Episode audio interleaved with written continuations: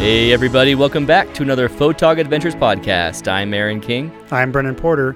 With families and day jobs, we know it's hard to find time to get out there with your camera. So, Brendan and I joined together and made the commitment to go out consistently and build up our landscape and astrophotography portfolios. We live in Utah and are lucky to have so many beautiful landscapes all around us. Not only do we have five national parks right here in Utah, but we are only a day or less drive away from 30 other national parks. So we created photogadventures.com, this podcast, and our YouTube channel to chronicle our adventures. Come along with us to amazing places and learn from our mistakes and our successes. We hope that you will get out there too and have a photog adventure of your own. It's episode 57. Welcome back to the podcast, everybody. Hey, it's like Heinz ketchup today. 57? 57 day. It's Heinz 57 day. Why is it 57? Is it because there's a flavor um, amount or a total Maybe ingredients? Ingredients? I don't know. I, I knew I used to know what that was, and now I don't know. 1957? Nah, I don't know. I think it was before that. Yeah, I don't really like ketchup anymore. I used to use it a lot as a kid, but I don't put ketchup on even my hamburger right now. I know there's people out there who are thinking, you're an idiot. You Neanderthal. you don't have No ketchup, ketchup on on your hamburger. It is like a sin, but I like to just put mustard on it. I just put a nice Dijon mustard on my hamburgers, and that makes me sound like a a mm. snooty French person or something. But you I, European lover. I love it. I don't like to put ketchup on there. Ketchup is a syrup sauce. A So I was going to Google it, but I'm not going to because you guys know what it is. Someone's going to leave it in the comments. So I'm going to leave it to you. Thank you very And much. since we're doing our segments these ways, we're not getting a break, taking a break to go and look up Heinz 57 stuff. No. So we'll go forward. So welcome back, guys. Talk about photography. I feel like from last podcast, I need to correct something. I, we came off the wrong way. I got feedback from a buddy of mine who was saying, You guys sound like total morons just about the afterglow. How do you not know that there's an afterglow? And we didn't mean to make it sound like we had never heard of it, but we were Yeah. definitely talking about it that way. We were trying to talk about in our in our in our growth as photographers, we hadn't taken advantage of the afterglow or thought about it in that way because Certainly didn't plan for it. Right. And you'd Yeah. sit there and you'd see the clouds and you'd think, okay, well, this is when the sunset color's coming. Okay, it didn't happen. So most likely that's it. You, you, you, I always thought about the afterglow as being something that happens, that extends, it's still glowing. And then I finally was realizing as we're watching sunsets and we're doing this, there is like 20 minutes, 15, 15, 30, sometimes 30 minutes afterwards, you get a completely blow up sky of afterglow. Yeah, so maybe it's something that's unique to this area No, because it's everywhere in the world. Mm, true. It Because even at the, the sunrise in North Carolina, there was that strong, really super bright red glow, Mhm. and then it went away, and then it was like dawn again. It's all a matter of whether Yeah. the light that has at And that sunrise oblique came. angle is hitting clouds. And if it has some clouds to hit, I mean, I was just thinking about it yesterday, knowing that we were going to talk about it in the podcast. Yeah. Why does it do that? I, I get that the sun, but then I realized, okay, yeah, yeah, it's light of the sun going through our atmosphere and Mm-hmm. hitting the clouds above me. It's not just that the sun is hitting this curvature of the earth and it's just uh it's an oblique angle of sunlight. It's that the sunlight's also the color of that sunlight's happening to go through all of the atmosphere that's you know on that side of the curve and what's hitting these so red. clouds and it changes its color Yeah. and it's different every night because yeah. the atmosphere is different every night Yeah, and so you just never know. So that's why we are now telling people, hey, don't forget to hang out for yeah a half an hour after you got your shot because this could happen. and Not Brent- necessarily it will, but it could. right and Brent and I are not afraid to say that we are learning some things still and we're learning Yeah. things about landscape photography as we get more time for that because we have spent the last two years we've been hitting and hitting and hitting astrophotography when we take time to leave our families and go somewhere for a photog adventure we're planning it around the new moon so that we can do astrophotography and good weather at that location so we can have astrophotography and so if you're doing milky Way photography and you're trying to find the cloudless skies we don't have We're not really good focusing on sunsets. sunset, no. No, and when we do see a sunset, there there aren't those times of afterglow because we found a nice dry desert sky without clouds above. Yeah, yeah. And so, yeah, we're just we're not new to the phenomenon of afterglow, and we're not saying that we discovered it and everyone should know about it. It We're just hasn't been our focus, and so it's kind of surprising Yeah. to us. So. and we're going to hit this just one more time in today's podcast because we're talking about our Pocatello Photo Club hangout.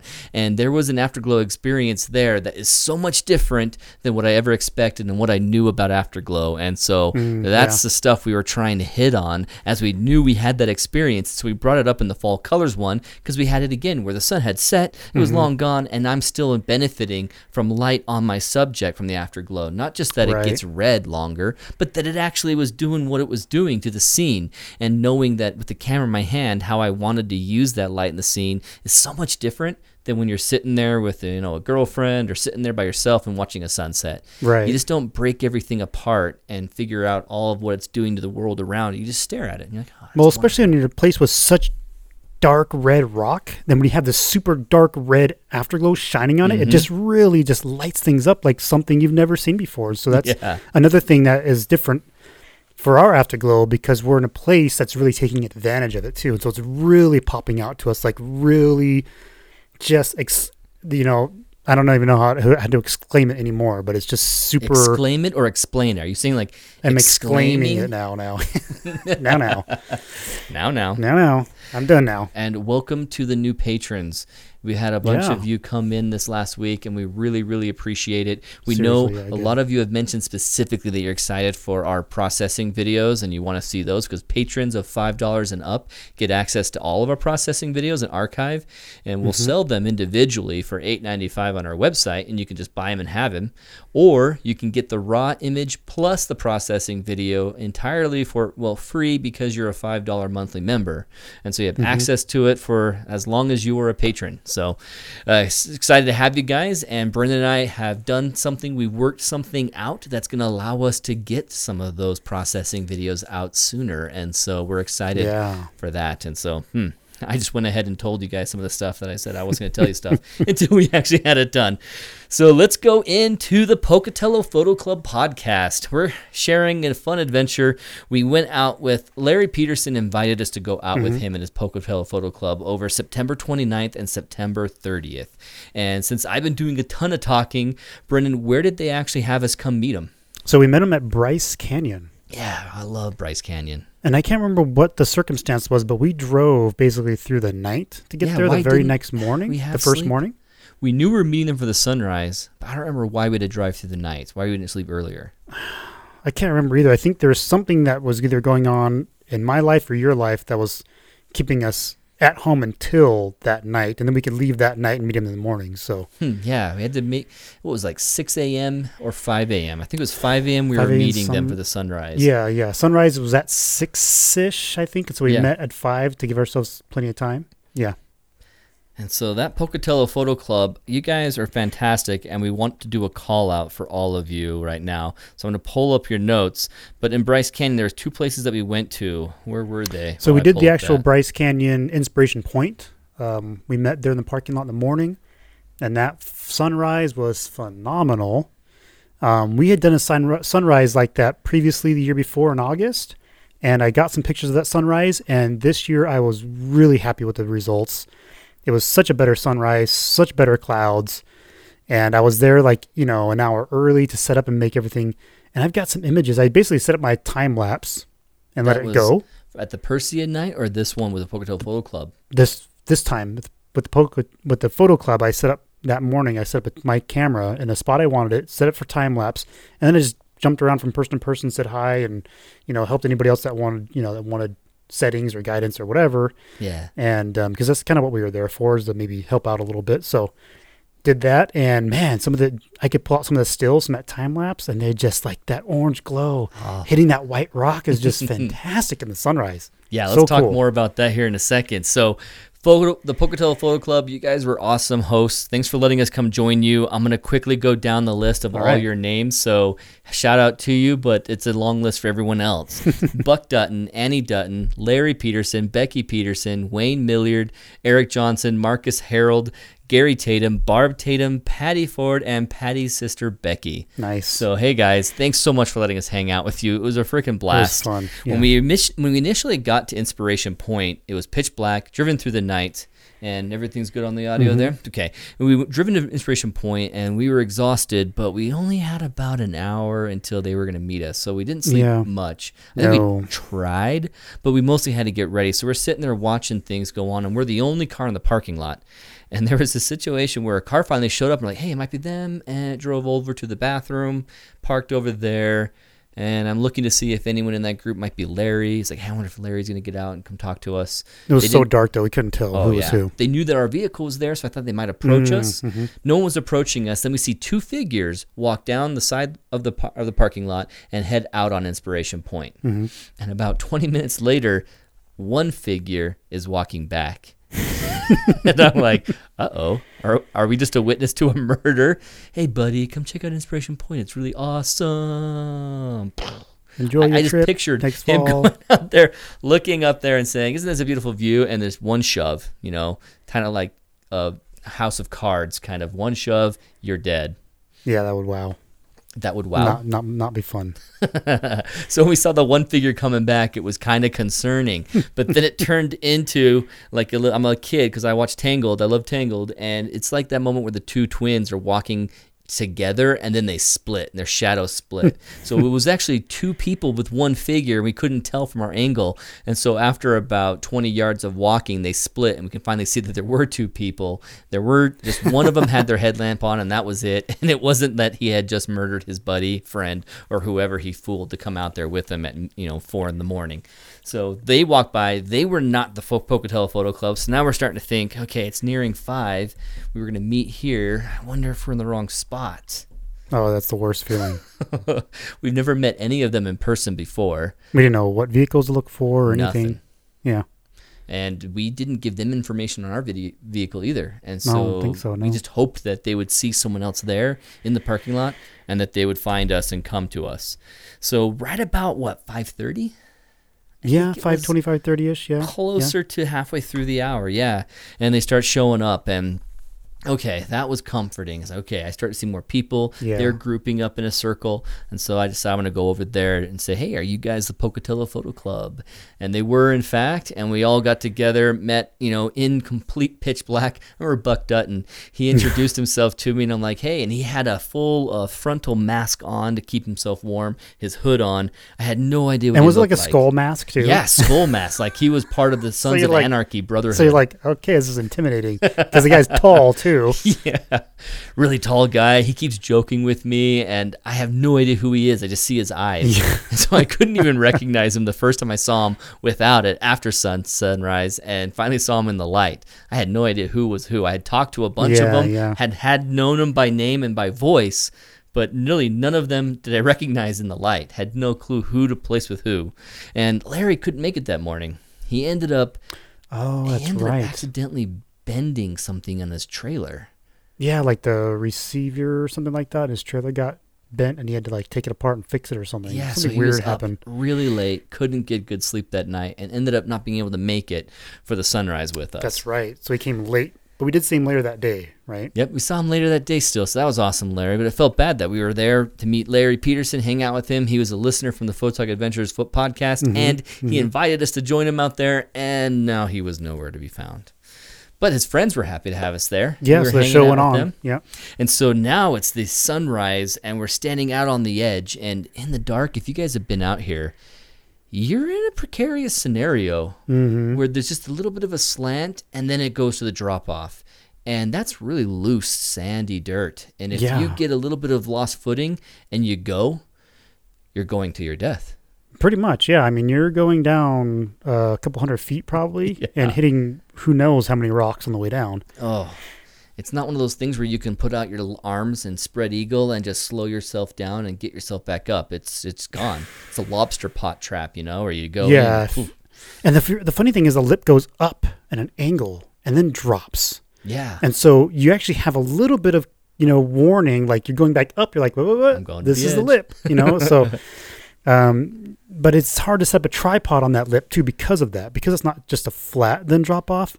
That lip makes it difficult and it maybe gives gives you a little bit of false security too. So Yeah, you've got to be very careful on that edge. And I kept trying to show people where to go and backing up to it. Looking at them saying, here's where you want to set up. And I'm, I'm back up to them. And if I take one false move, I was going to kill myself. I don't know why I was doing that. That was a bad move. It was. Normally I'm didn't even know you were teasing doing that. Brendan for doing crazy stuff like that, but it was me. It was in the dark. I thought I had five yards or so, but no, I was on the last like 16 inches of the cliff. And I'm just standing there. Hey, guys, so mm. back up over here. Put your tripods in this spot. And so when we got there, no pre-glow. There was no pre-glow Mm-hmm. at all because it was cloudy and low clouds, and so we couldn't see any light on the horizon, and we couldn't see any light being hit from the angle of the sun. So we just had this thin gap on the horizon that we Yeah. could see, which we knew if the sun gets through there, it's gonna be amazing. Yeah, we were hoping, right? Crossing our fingers Yeah. that this little tiny skinny gap that we can barely see, if the sun can just come through there, Yeah. and and slowly did move, and actually the line was kind of short, and then as the clouds moved, it kind of stretched that line out from from north to south. So you can imagine like a, a fat line being brushed, and then Like slowly getting more clear. point, and then it gets wider at the end, like Kind of, right to left. Kind of like a like wider. a like stretching a rectangle out, kind of like the window became a little bit wider. So we're just like, okay, this is promising, right? Because it's moving in the right direction. So Uh-huh. yeah, it was um it was definitely felt like it was touch and go to if was something was going to happen or not for sure. I mean, it was Yeah. Put it Yeah. into perspective, we had just had our first ever workshop the weekend before, and the weekend before we were in Moab. So this is three straight weeks of being out.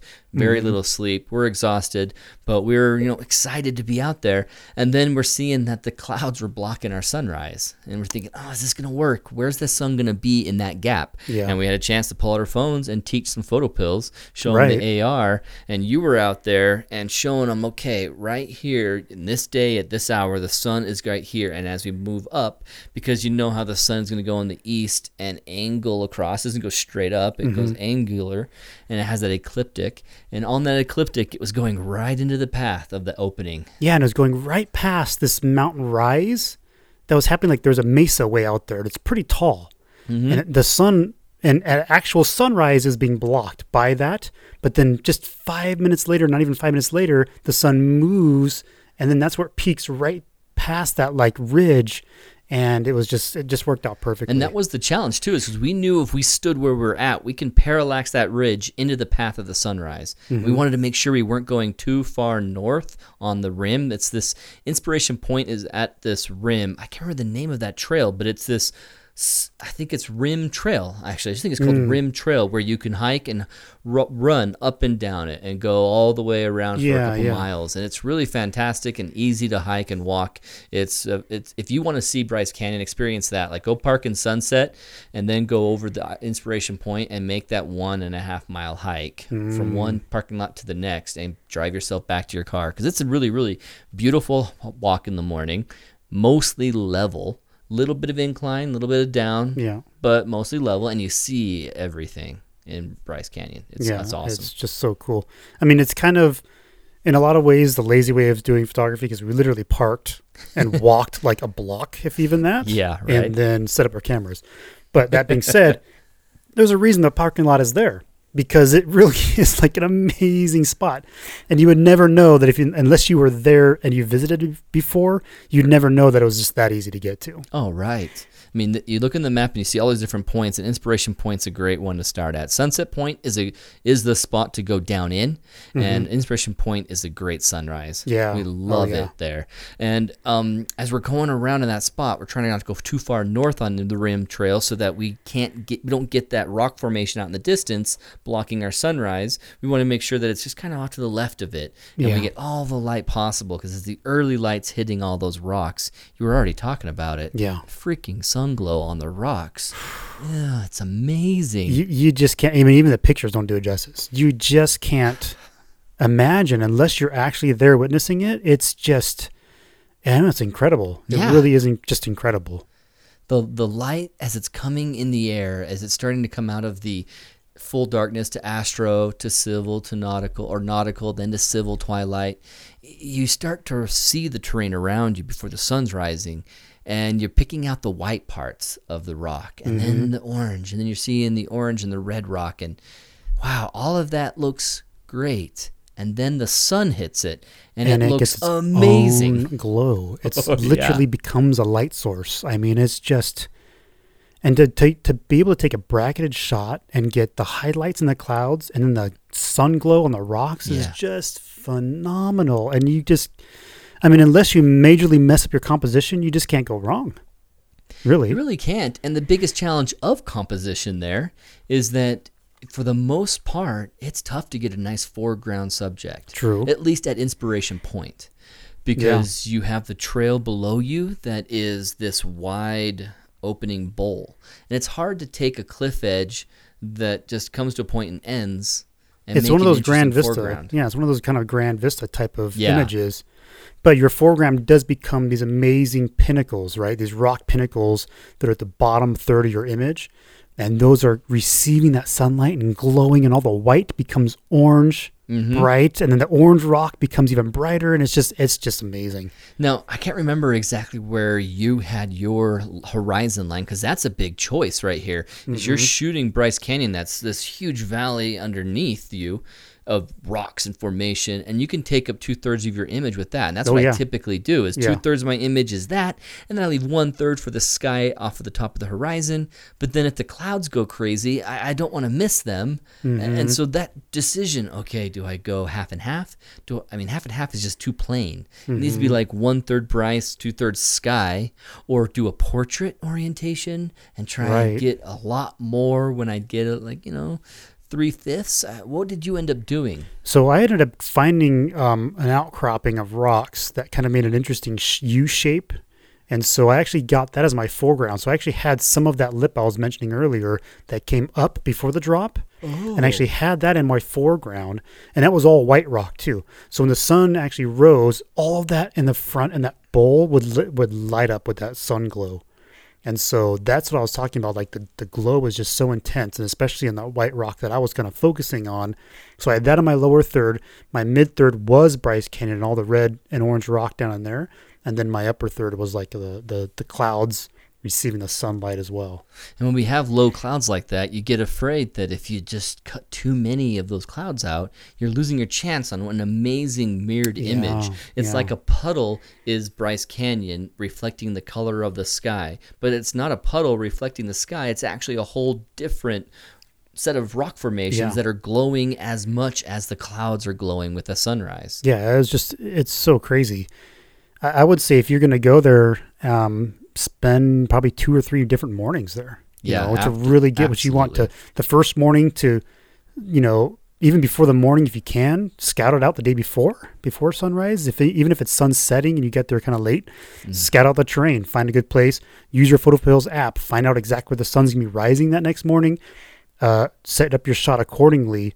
If that first morning is a fail, then you've got two more mornings to go there because literally you can spend a week or more at Bryce Canyon by itself. Oh, easy, easy.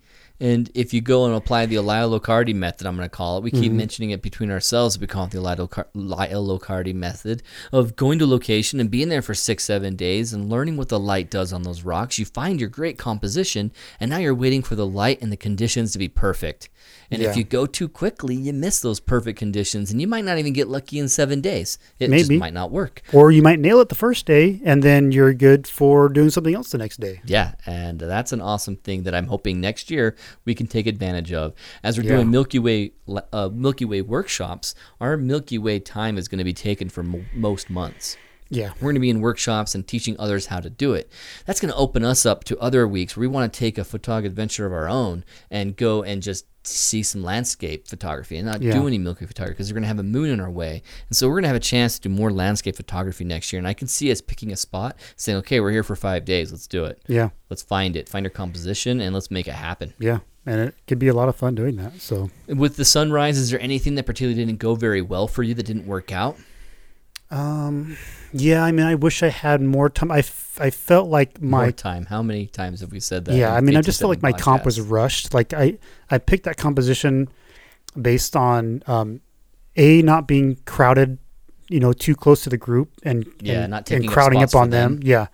And then, and B, just not having, um, like enough time with with enough light to see what I was shooting before the sun rose, and so I kind of feel like I settled a little bit. But at the same time, um, I was fairly happy in general with the setting. But I just felt like it could have been um, better composed, or maybe even a better spot. Yeah. Maybe with the tree, you know, there's some really cool gnarly dead trees, um, but they're not on the edge though. They're really further back, and um, whether or not you can get both of those, you know, is debatable. Mhm. Um, without having like a crane or something, you know, something to really boost Mm. your uh, your level up. Yeah. Um, For me, when I was Yeah. out there, I was faced with that same situation of not being pleased with my foreground. I recommended that spot, that ridge, because we all could stand by it. We all get Mhm. pretty much the same composition, and it would be something easy for a group to have a good shot there. yeah. But when I'm thinking about a portfolio shot, I was trying to get something out of my foreground when it was that U shape, and that U shape. Now, not just the rock U shape that you had in your fore foreground, like right up front. The entire bowl, forward yeah. and mid ground is this bowl, as Yeah. the cliff is. You know, it's not a drop off sheer cliff. It's more of a angular slide down, and so that angular slide down kind of really really steep stadium seating. Picture that, like death stadium seating. That kind of slide down is happening on both sides of your frame, and so as your camera's set at like a 15 millimeter, like I was doing, you're picking up all of that, but then. There's just not one point that you're focused on. Right. There's not one subject that you're telling the story of this area plus the beautiful scenery. And so I was dreaming and wishing that I could go out to one of those points where you get the terrain that comes out to you and goes higher and make that be sort of my middle third, right or left third at the bottom be a foreground element that then instead of just framing the entire shot with the rock in front of me, I wanted it to be something that breaks the plane a little bit and comes out, mm-hmm, has an mm-hmm. interesting feature, and then you see an accent to the rest of Bryce Canyon. But that would be a challenge to try and make sure it's not covering what's interesting Yeah. in Bryce. It still features Bryce. And then having enough room for the sky. And so I, I really want to get some sort of plant life on the edge, interesting rocks that are on the very, very Yeah, edge, yeah. or a shape that kind of points out and creates an interesting organic interesting shape not too squared not too rectangular just kind of a little outcropping of rock that goes over that bowl shaped edge and then i have that to focus on plus what's happening around Yeah. yeah. plus the sunrise and that'd be really fun to find and that's what i'm going to do next time for the next sunrise i'm out at bryce canyon Yeah, yeah, and I might have gotten that to some extent, but I don't think quite what you're mentioning. So I'll have to, I'll show those pictures on the um, show notes. So you guys can see those, oh awesome and uh, maybe even put the time lapse together for an animation. And uh, sweet because most of that's done, I think. So yeah, it won't be hard to finish that off. So yeah, Awesome. Well, let's go ahead and take our first break of the podcast. We'll come back after this and talk about breakfast at the Galaxy and how we we did something different this time that we've never done on a Photog adventure, and it was really nice that we did. yeah, So much more comfortable. mm-hmm. Every Monday from at three o'clock Mountain Standard Time, I'm doing a live webinar for an hour where we talk about Milky Way photography. Right now is a chance for us to get ready for the next season of Milky Way photography, and I love talking about it. And we went over light pollution and how to work around or with. You can mm. go on YouTube and watch that again. The replay is available already for you to watch. But I am next Monday at three o'clock. I'm going live again, and we're going to talk about noise in images. I'm going to show you how you don't have to worry about noise in your Milky Way photography. I'm going to show you images of mine that I think are awesome and think other people agree that looks cool, and then show you how there's actual noise in this image, and that's okay. Mm. You go beyond this stage and you become a stacker and panorama you can fix that noise but if you don't it's like single images and want to keep it simple for those of us that are just getting going that's the way to do it and noise is all right i'm going to show you those examples and talk a lot about noise cool. Welcome back to the Photog Adventures podcast. Now we're talking about the morning after the sunrise in Bryce Canyon. And oh boy, uh, Brendan and I did not sleep the night before, so we were exhausted No. and hungry. And in Bryce Canyon, unless you eat right there at the Bryce City, Bryce, Canyon City. Lodge, what is that place? I don't remember. We never eat there. So Yeah. unless you eat there, where can you eat? And we recommend the Galaxy Diner. Which is like packed every time we go it's there. always packed. But there's a reason for that. It's a pretty good place. drive outside of Bryce, go towards Panguitch, but instead of turning right at Panguitch, you go left at that T crossing. Hatch is it in Hatch? Is that where it is? Hatch. Yes. Yes. It's out in Hatch. It's the only place in Hatch, I think. It really, really breakfast, is. yeah. And so the Galaxy Diner there is fantastic. It's good. It's a simple breakfast. It's not you know the toast isn't made to be gluten free, and the toast is not amazing. It's just good bread that you'd have at home and really well made food. And so we went out there again for our second time. Loved it. This is turning into an advertisement for Galaxy Diner now, but Yeah. we just wanted to tell the story that there's a great place to eat. And while we were there, we were looking around us and we see the vacancy sign on the building behind us go from no vacancy to vacancy. Right across the street, right at Mm-hmm. the hotel. Yeah. And we weren't sure what we should do, but we really wanted to sleep. yeah. We didn't have anything else until later that night. We're meeting up with the Pocatello Photo Club again for dinner and then sunset Mm-hmm. and some astro. And so we were we were going to do Milky Way photography that night, but we figured maybe do Star Trails or something. yeah, yeah, yeah. And so we were planning on meeting up with them and we were going to go for dinner. So we had hours till then and we were exhausted. Yeah, so what we did is we finished up our breakfast and we walked across the street and we talked to the lady there and said, okay, this is going to sound weird, but it's two dudes coming in and we want to just, you know, have a room for the for the afternoon. How does that sound? You just need a few hours in a hotel room. That sounds like a teenager who wants to get a love hotel, and it's not. It's not at all what we're looking for. And she's just like, huh? We're like, yeah, well, we're photographers. We've been up all night. We really just want to sleep. and so she's like, oh, okay. oh, okay. So what was cool is she said, "Well, you probably don't want to stay here, but I have a Airbnb that I have down the street." And we said, "Okay, Yeah, that totally could work." fine.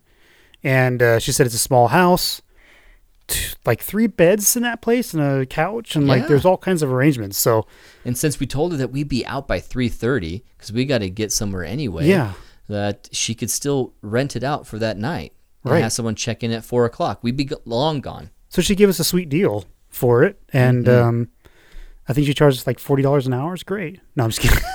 Forty dollars an hour. I think it was like forty bucks. I think it's like forty bucks on the whole thing. So we got a quick, awesome, air conditioned place, or in this in this case, heated, huh?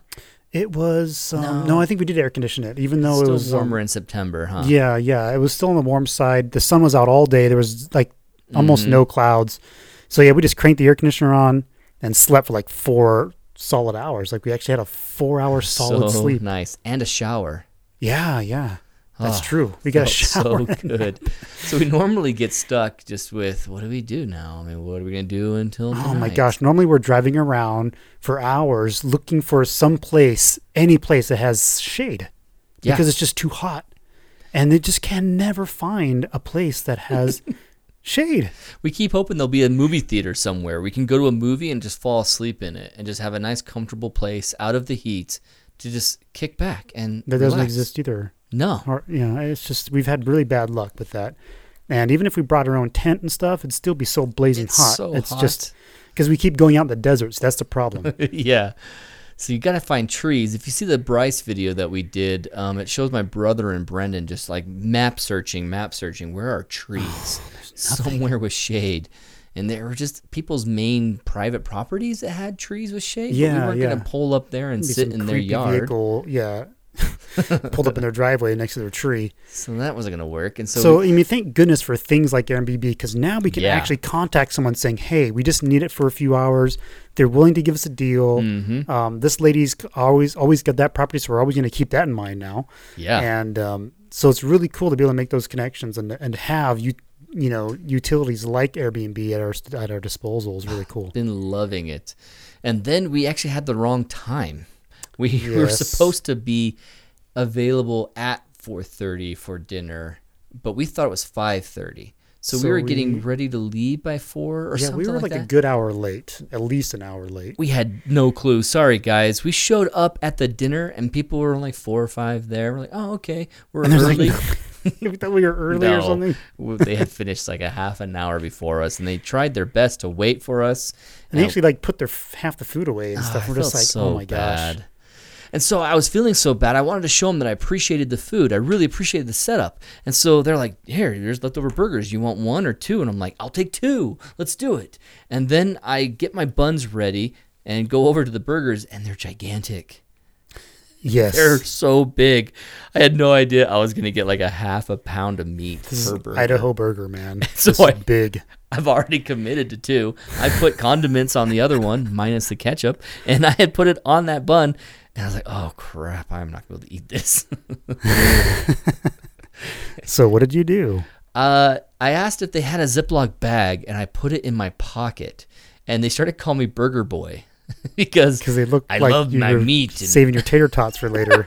There's a burger tot instead. I'm the chubby photog adventure, and so when Brendan's saving nearby, are like. "Oh, he doesn't need to eat as much. And then they see me like, oh, he's probably starving right now. and so here I am, like, I'll need two burgers, please. And they give me the second burger. And I'm like, oh, I'm just gonna put it in my pocket for later. And so I felt like such a fatso, and I, I just I wasn't even possibly gonna eat it because the first one was so filling. They gave us chips. They gave us these potato uh, potato salads, Oh, yeah, they- pasta They're awesome. They ah, lit it was up. such an awesome spread of food that we ate in private because we came so late. And so people started like Mm-hmm. coming in and just to try and make it feel more festive, they sat down with us while we were eating.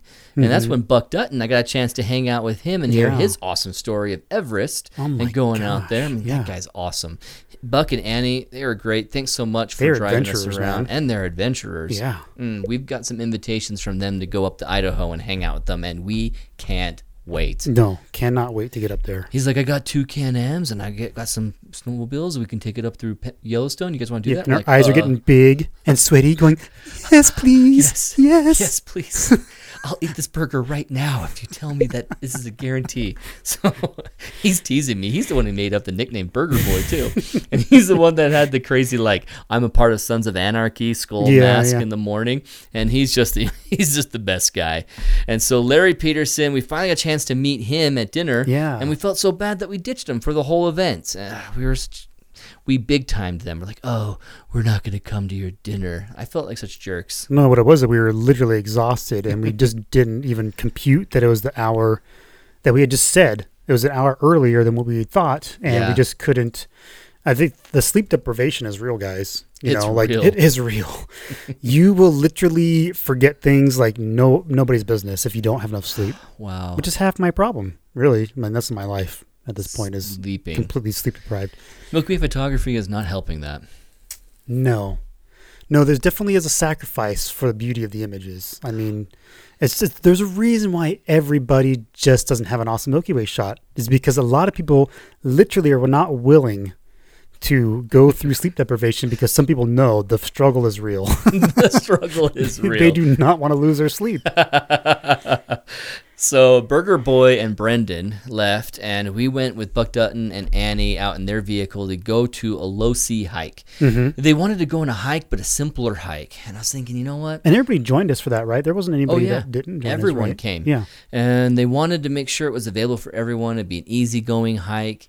And so from what we could remember, we thought, yeah, Losee yeah, Canyon's Little good. Sea's easy, Espe- especially compared to going down Sunset Trail oh and going through what do they call that Oh Indian again? Trail switchbacks. Navajo. Loop Trail Yeah. and the Grand Wall Street. Wall Street, I think. Yeah, it was called. Wall Street. Yeah, was When you go down into Bryce pain of your Canyon, life. you're dropping what 700, 800, maybe a thousand feet. I don't even know. and It's so the hike is murder. brutal and It's easy going down. very. Coming back up, yeah, prepared to give your life for that trail. and it's even not even that hard, but you're just constantly going up. The switchbacks are right back and forth because it's just straight up, and so ugh, burns. And we thought, no, there's no way we're taking this group down in. To, No. It'd be great if we could take him down to Peekaboo Trail and go Yeah, over to where we were cool for place. Perseids. Yeah, yeah. That's an awesome spot, and you're right down in Bryce Canyon, Mhm. and it feels cool. But man, no, uh, we weren't gonna do that. So Losee Trail. If you guys remember our video, uh, Brendan has an Instagram picture of this. I can put that in the show notes that you guys will see when you're time you're listening Yeah, to this. yeah. There's this interesting tree on this cliff edge, and it's it was just something he thought was okay, and I saw him like, whoa, that's beautiful. Yeah, and I just when I first took it, I thought, oh, this is kind of cool. So I processed it and thought this would be fun to put on Instagram, and apparently I'm in love people with it. liked it a lot. so I was like, oh, okay. I mean, I, actually, after processing it, I liked it a lot more. When I first saw the raw, I was just like, hmm. But then I worked on it a little bit, and I'm like, that's actually pretty cool. So Yeah. yeah, And this little trail is probably an entire mile, the whole Oh, yeah. thing looped. Yeah. And so when you go up to the highest point, you haven't even hiked a full mile.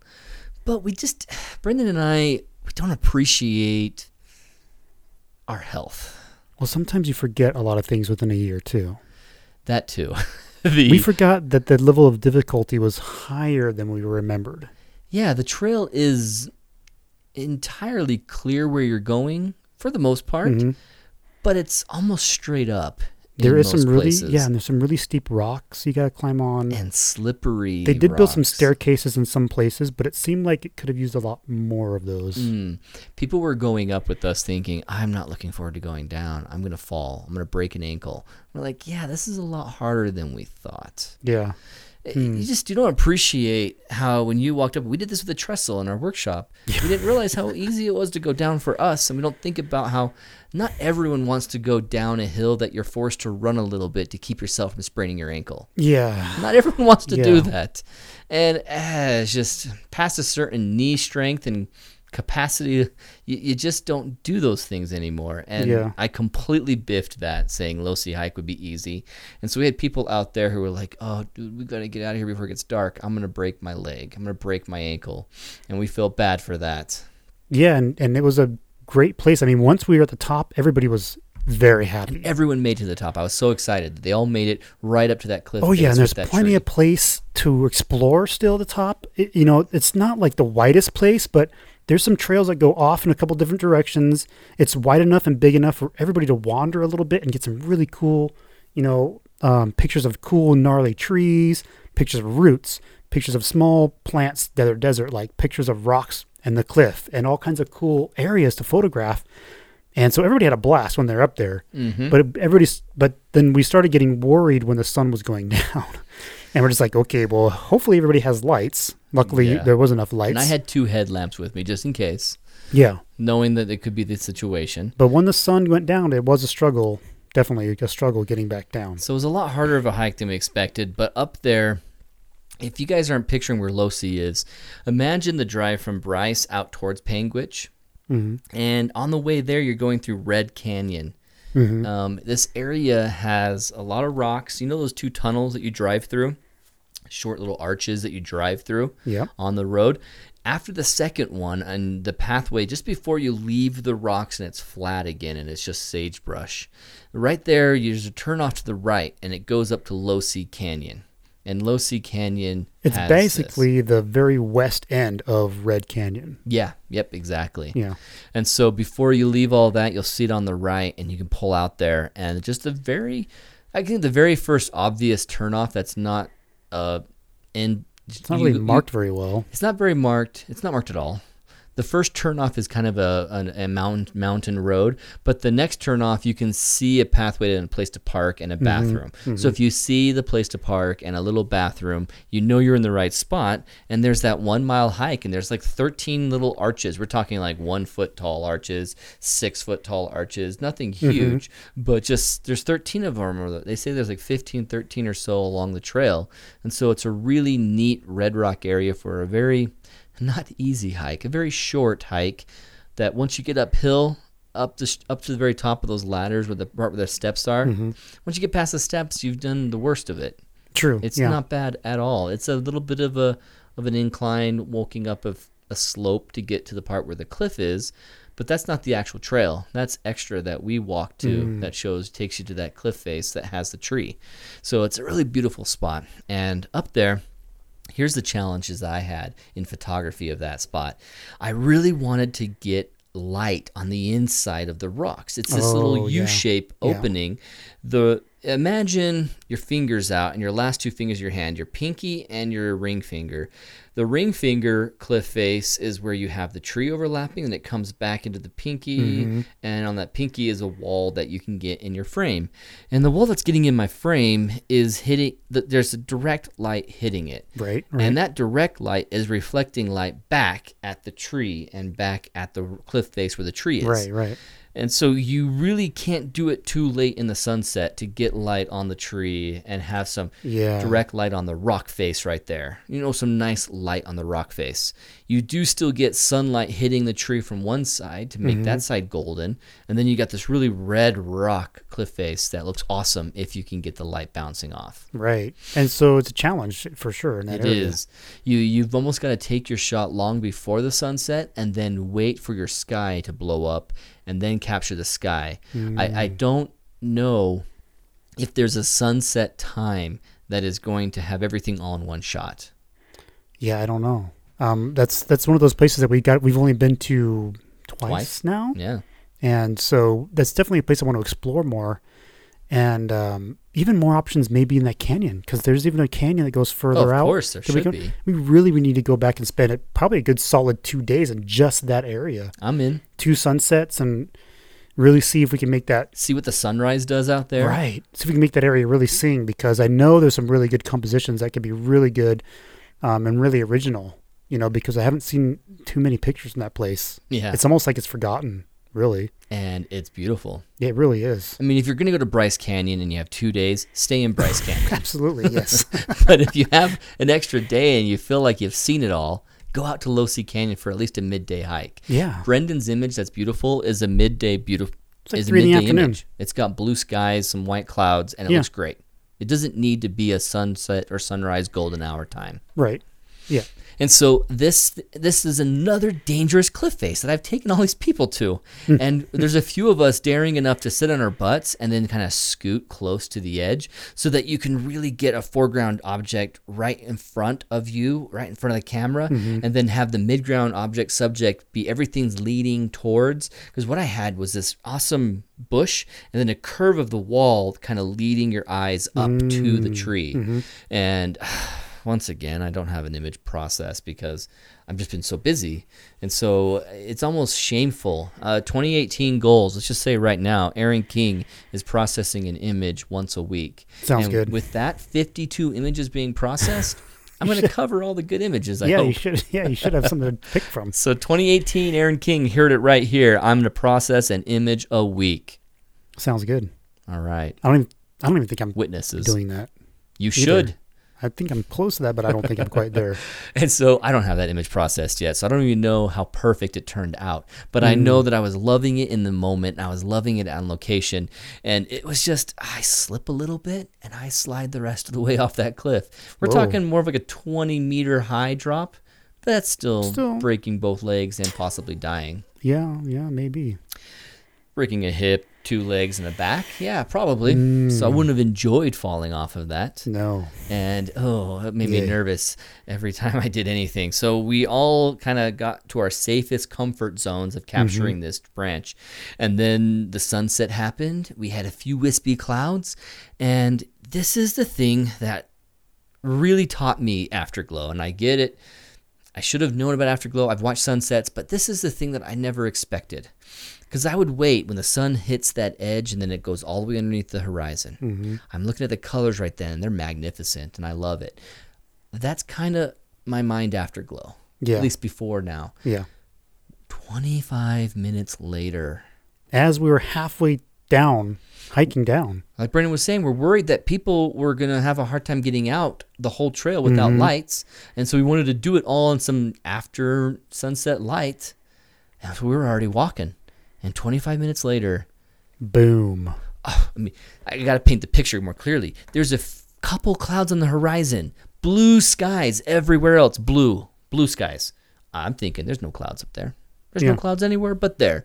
So all the clouds that could receive light and get painted by the sunset have been painted. And yet, all of a sudden, as we were halfway down, I'm looking through the holes in these little mini arches, and all of a sudden, this tomato red, I'm talking Oh, red, amazing. red, in the sky shining right at us.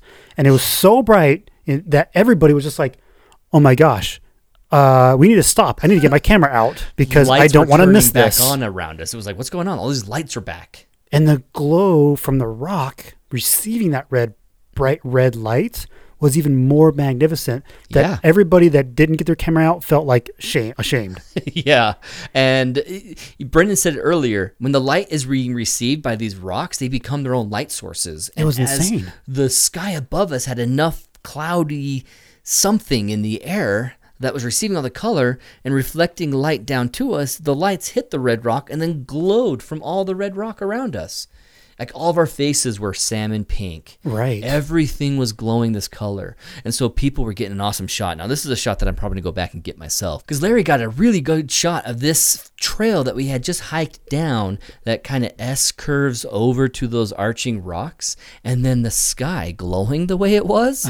he got it all while the sky was doing that. Oh yeah, it was a great balance I'm of really jealous of that shot now. too. right side of the trail, right side of the frame, the trail comes in and then goes to those rocks and like leads your eyes to those rocks. Oh. And then those rocks take up a nice good weight of the positive space that you can have. Uh-huh. The sky is the negative space with the red. It, it was fantastic. I, I I'm gonna do that too. Did he share that image anywhere? Did he post? post no, I haven't group or anything? went and looked for it. I wonder if I could find it. Did he just show you in the back of his camera? Yeah, I was just with him when he took the shot. Oh my gosh! And I'm like, that's then, brilliant like, right there. I'm like, if you go and move that a little bit more, get more of this trail, it's gonna be this. And he's like, yeah, yeah, like we were. Oh, Larry, brilliant job, man, Mm, okay. brilliant shot. So Larry, if you hear this, post it on the Facebook group. We want to see that. oh yeah, let's see how it turned out. He's gonna be like, I'm afraid now because they really sound amazing, and it only turned out okay. so Process it and post it. my memory of it is that it's a brilliant shot, but it might have Mm. plenty of flaws in there and stuff. So don't worry, Larry. He put it in, bring the flaws with it. So no worries. Don't be afraid of that. Yeah. So we were hiking away, and the actual happened. I'm thinking 30 minutes after sunset. It could have easily been. Yeah. And here's the deal, guys, and this is what I'm learning and understanding. And you know, any of you scientists out there want to correct me if I'm wrong, but the way I'm picturing it is this: as the Earth, as the Earth is rotating away from the sun, you're getting this oblique angle of sunlight. And depending on where your local area's clouds are, if you have mm-hmm. clouds really high elevation, you have a really late afterglow because the angle of light still going up there. It's just so high above us, you know, tens of thousands of feet above us, mm-hmm. or a thousand feet or ten thousand feet above us. So it can still see the light beyond the curve that I'm not seeing here on the Earth. You know, on the surface Yeah. of the Earth. And so when you've got really, really low clouds, you don't get that afterglow really late. You get it in, right at the sunset, which is why sometimes the sunset with the sun in frame is blowing up because the clouds Mm. are just at the right height to include all that color happening all at the same time. and sometimes it's not. Right. So I kind of imagine what you're saying that too is that imagine the that red, um, so so way off to the west when the sun is setting, you have those those clouds, high clouds that we can't see on the horizon, receiving that red light, and then imagine stacking that up too and amplifying that light. So by the mm. time it comes our direction, it's even brighter and redder the color. and filtered with Yeah. other colors. Yeah, so that so if so if it's mm. pink clouds, imagine stacking those pink clouds and you get that more red, and maybe that's what's shining still over and up and over us is that red light coming because of that stacking effect. Hmm, that's interesting. That's kind of what I pictured as well when I- you were explaining that. So I really want to learn the science of it, but I'm uh, I'm pretty trippy. curious about it. it it's the afterglow happens so late, and I just never. I mean, Brendan, and I never realized that when something is so obviously done in front of you, that 30 minutes from now you could have invisible clouds be painted and Mm-hmm. blow up like that, and the entire sky can uniformly go pink. And so that was the big awakening. And it Mm-hmm. happened again for us in fall colors. It happened again for us, and so we wanted to bring that up. Not that we never realized that at the sunset an afterglow could happen. It was just the timing of it and being aware and not buying into the well, it's over, let's leave. yeah, and it really was um, one of those things where like you know if you've got a good light source, wait a good 20, 30 minutes because you never know because it doesn't happen every time. But No. it's happened enough times this last summer that we're like, wow, okay, we this is two definite times that it's happened that we need to just stick around now. Especially for a wait. couple of guys that typically are just setting up camp, traveling, eating dinner during this time. I mean, we, we don't try to, but we often end up are on the road trying to get to our location for the Milky Way in Right. time. And so we just aren't doing sunset photography all that much. And for the few times that we really dedicated to it, and for us to have noticed it, it happens a lot. It's Yeah. got to have happened a lot. Yeah. So it's awesome. And so, amazing situation of this afterglow being so late, and just we just felt so bad that we left. You have that tendency to get going, Yeah. especially if you have people who need to get down before it gets dark, or Right. especially if you're thinking, "I'm hungry, I just want to go." You have a tendency Mm-hmm. of thinking, "Well, it's over now and go," which is why last podcast we mentioned go until blue hour, get the blue hour lights to turn on if you're in a location that has some population, because it'll Mm. be worth it. Because once you get the blue hour, you know that it's come and gone if it's happened at all Yeah. Yeah. let's have our last break of the podcast and then we'll come back and do segment three. Heads up, there's not much I can talk about gear time. No gear this trip, time this but- episode, but there will be a tip of the week Yeah. and a listener photog adventure. Okay, cool. Hey guys, it's Brendan, and I just want to talk to you guys about um, processing video that I'm putting together. I'm going to do one on the Kolob Canyon morning, um, the morning glow. Just let you guys know that these these videos are going to include the raw images For the patrons only. for the patrons only. Yeah, and so if you sign up with Patreon.com/slash Adventures, you can sign up for five dollars or more a month, and that will give you access to these videos. Those images will allow you to follow along with me step by step, and as you work through, you'll see exactly what I did to process these images. And if you like what you see, then um, hopefully I'll put some more together for you for next year. So We'll keep good. doing that with more videos going forward. Yeah. And if you guys want to buy them individually, go to photogadventures.com forward slash store and you can buy them there for $8.95. They'll be available in January. And otherwise, patrons will have access to all of them. Okay, thanks guys. Welcome back to the Photog Adventures podcast, everybody. It is now the last segment, and we're finishing out with a few more stories, and then we'll do a listener Photog adventure, skipping gear time tonight, and doing tip of the week. And Brendan joins us not from studio anymore. Hey, Brendan, you're over at home now? I'm at Studio Home. Yeah, at the home studio. Ho- home studio. I hope the audio isn't any different. It probably feels pretty good. Yeah, it's um, it's gonna be similar quality, but it will have a probably different feel to it.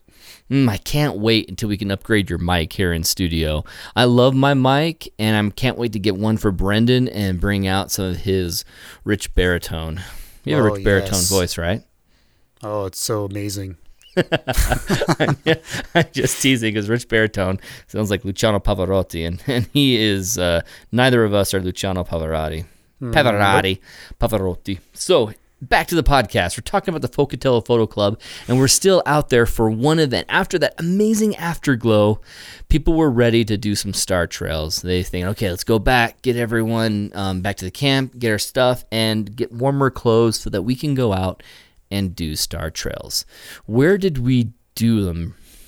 What was that place? You had mentioned um, those two um, arches you drive through when you're heading out of Bryce Canyon, Oh, right, yeah. and that's actually part of Red Canyon.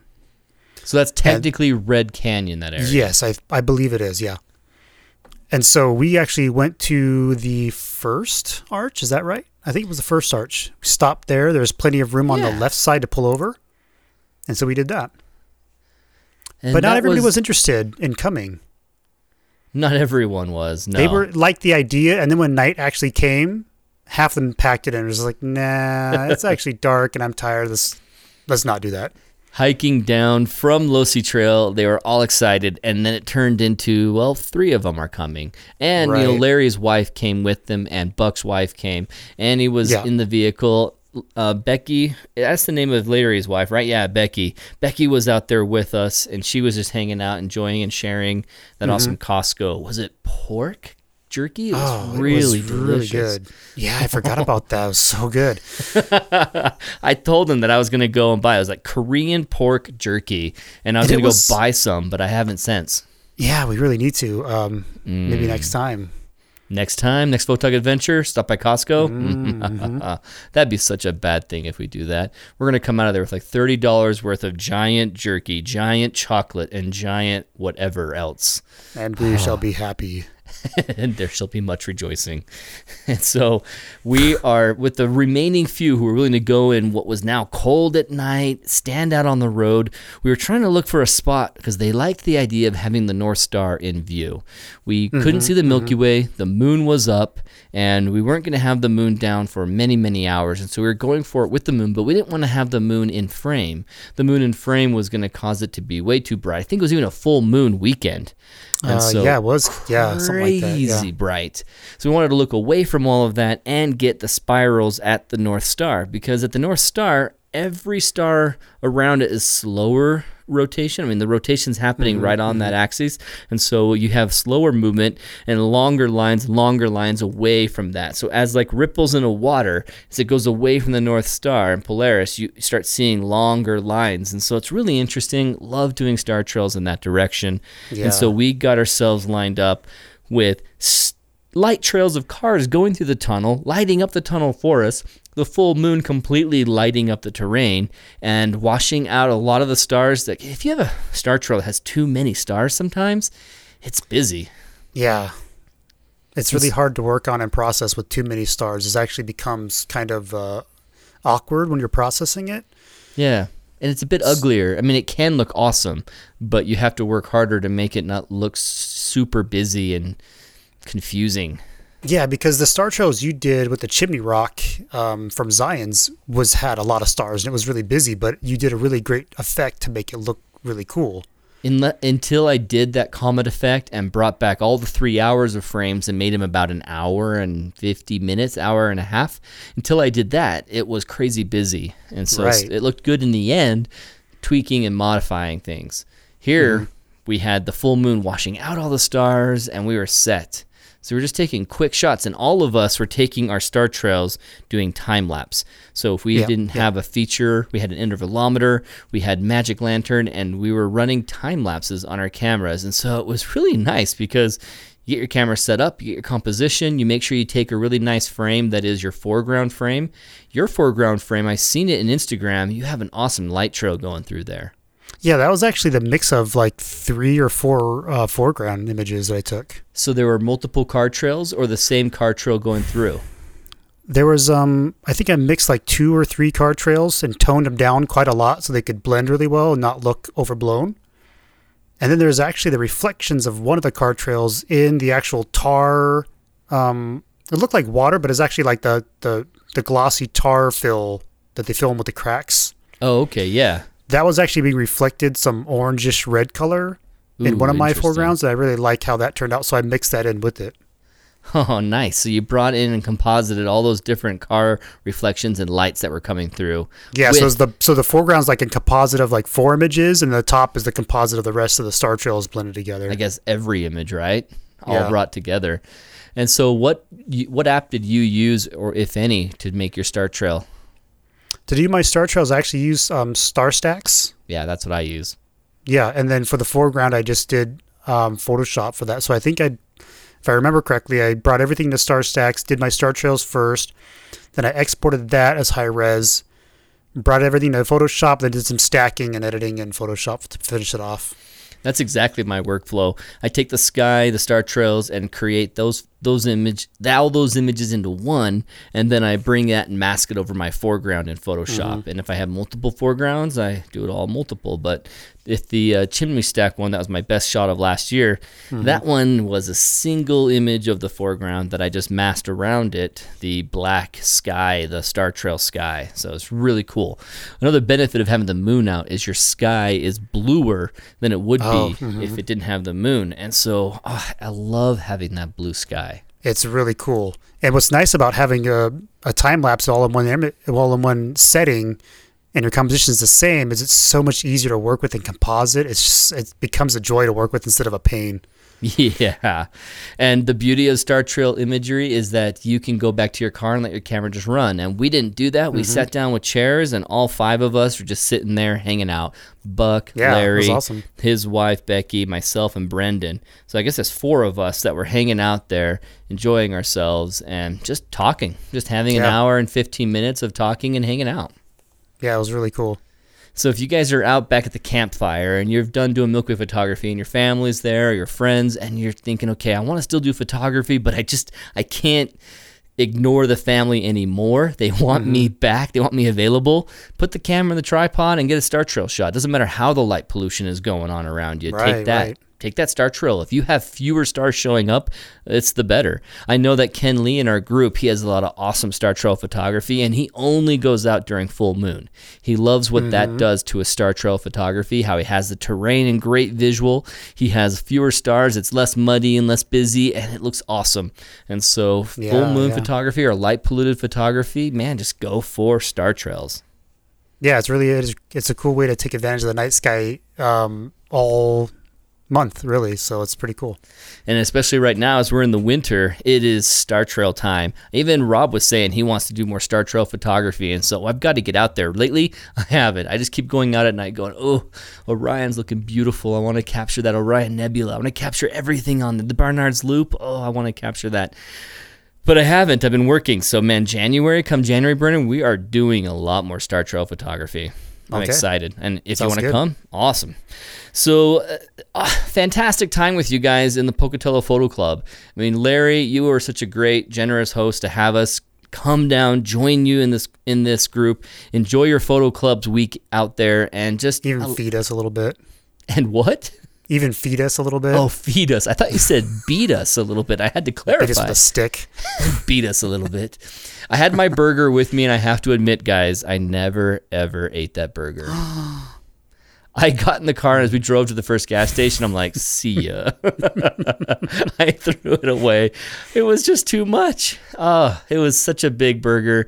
Really, really tasty. You guys are fantastic. Loved hanging out with you. I hope and hope and hope we get to see all of you again. And I know that we're going to see Larry and Buck again because we're going to go up through there, hang out with Larry, do some photography in his area in Yeah, yeah. And Buck just wants to go and do a lot of adventures together. And he has the toys and gear to do it and host us. And we're so excited to hang out with him. So thanks, guys. Thanks so much. Fantastic hangout with the Pocatello Photo Club. Thanks for inviting us. And Bryce Canyon, man, it's hard to say no to that. Oh, absolutely. So let's go into a listener photog adventure and the tip of the week and end this podcast. So Okay. Listener Photog Adventure this week is brought to us by old friend Kevin Bell. Oh no, Facebook just Facebook just refreshed. While I go pull that back up on my app, you tell us about Kevin Bell's picture, where it was, what camera he used, and the settings. Because I'm going to Okay. talk about the story here in a minute. So Kevin Bell uh, wrote to us and said, uh, "I just got back from a camping trip to Ice House in Kyburz, California, near Lake Tahoe. I've never heard of that. Kyburz sounds- is that the Middle East, the, the I'm, eastern quadrant of northern. if it's near Lake Europe? Tahoe, that means it's up north. I mean, Kyburz. It literally sounds like you're in the eastern block of Europe Yeah, when you nuts. say Okay. Kyburz. Yeah, and he says I went f- went with a few coworkers and their kids, and yesterday we all decided we wanted to go to a, the Bassi Falls and work up our appetite. So they went out for this hike, and a little backstory is that two of his coworkers came out to scout Bassi Falls and the surrounding campsite about a month ago. Um, and uh, I have to click see more now. I didn't do that earlier. Dang it. okay, I'll carry on from here. And they didn't even know the five mile road to Bassi Falls wasn't even paved.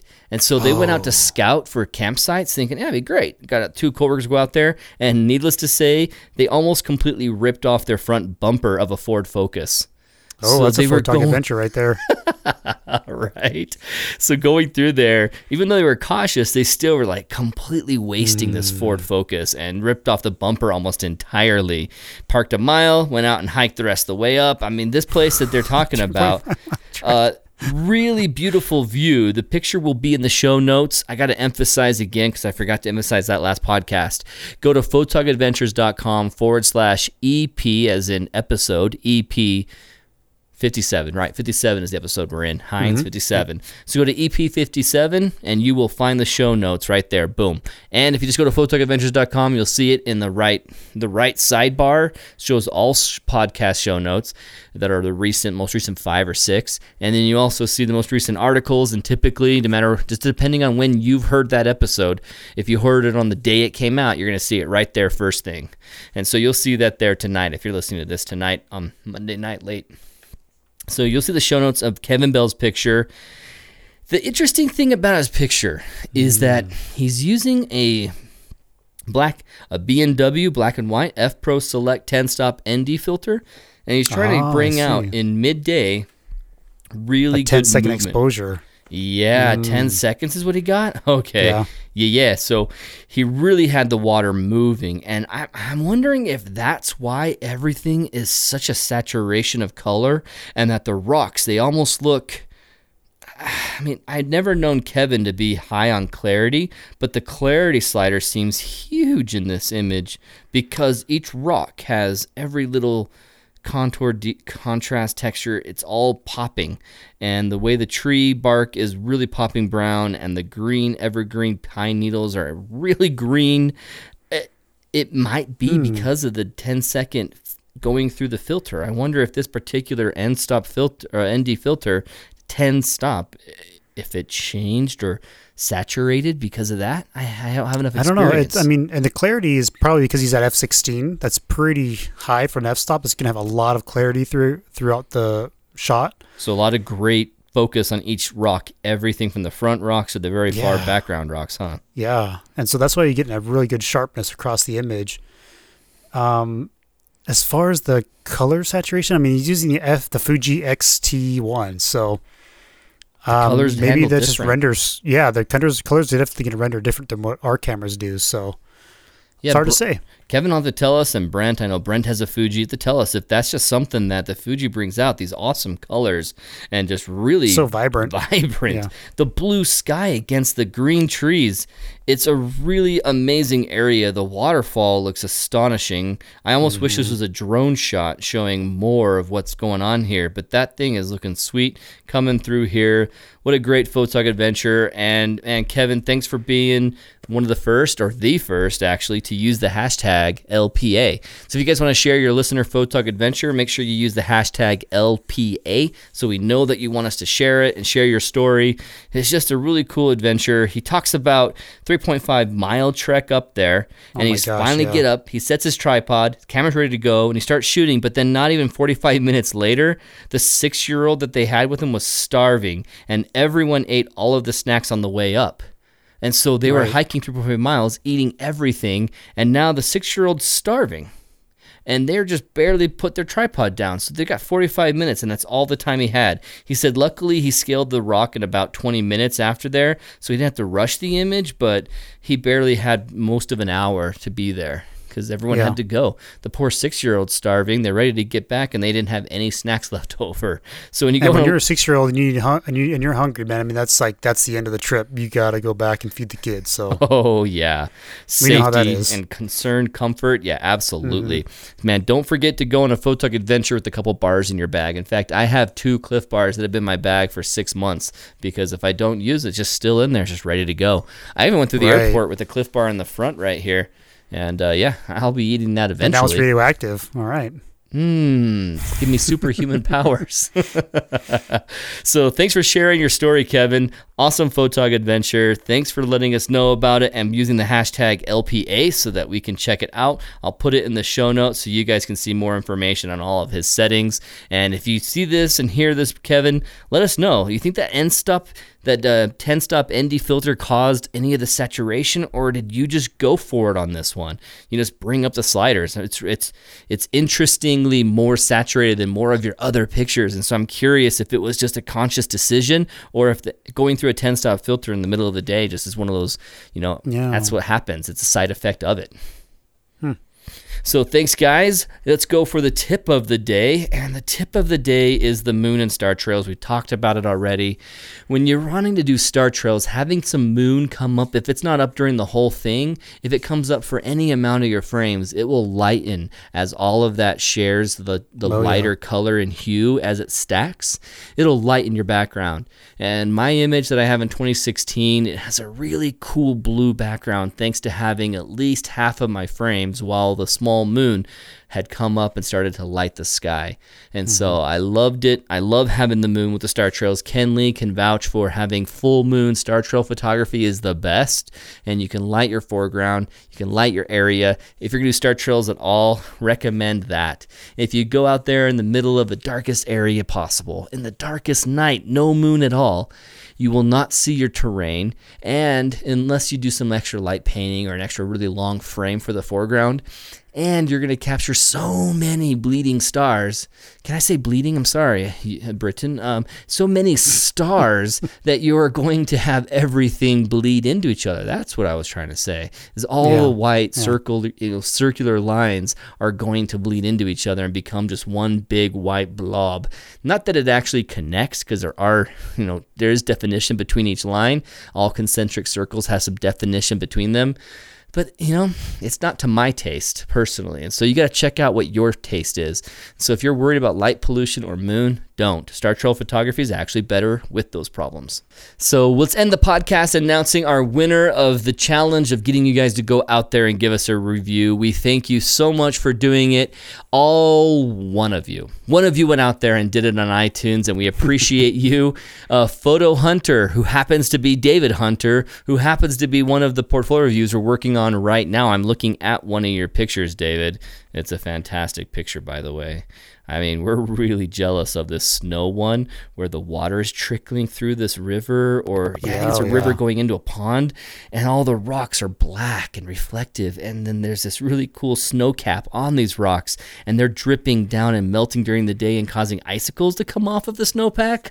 it's so cool. It's an awesome picture. So we're doing that in your portfolio review. So David, congrats. You have won a Carson LumiLoupe from me. So I'm going to contact you in Facebook tomorrow and let you know that you've won. You've probably heard this by that time and we'll get your information so I can ship this out to you. But we've only got one more review, and I have two more Carson LumiLoupes.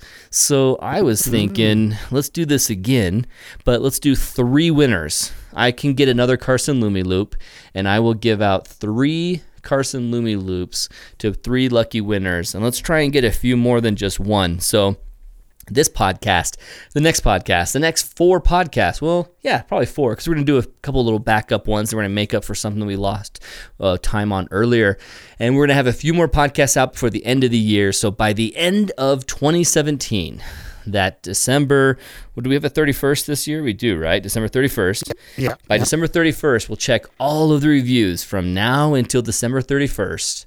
And hopefully, we'll have more than three winners. But for those of you three who actually do it, you're guaranteed a Carson LumiLoupe. So get out there, give us a review. We'd really appreciate to hear from you. Help us grow on iTunes and grow a following there.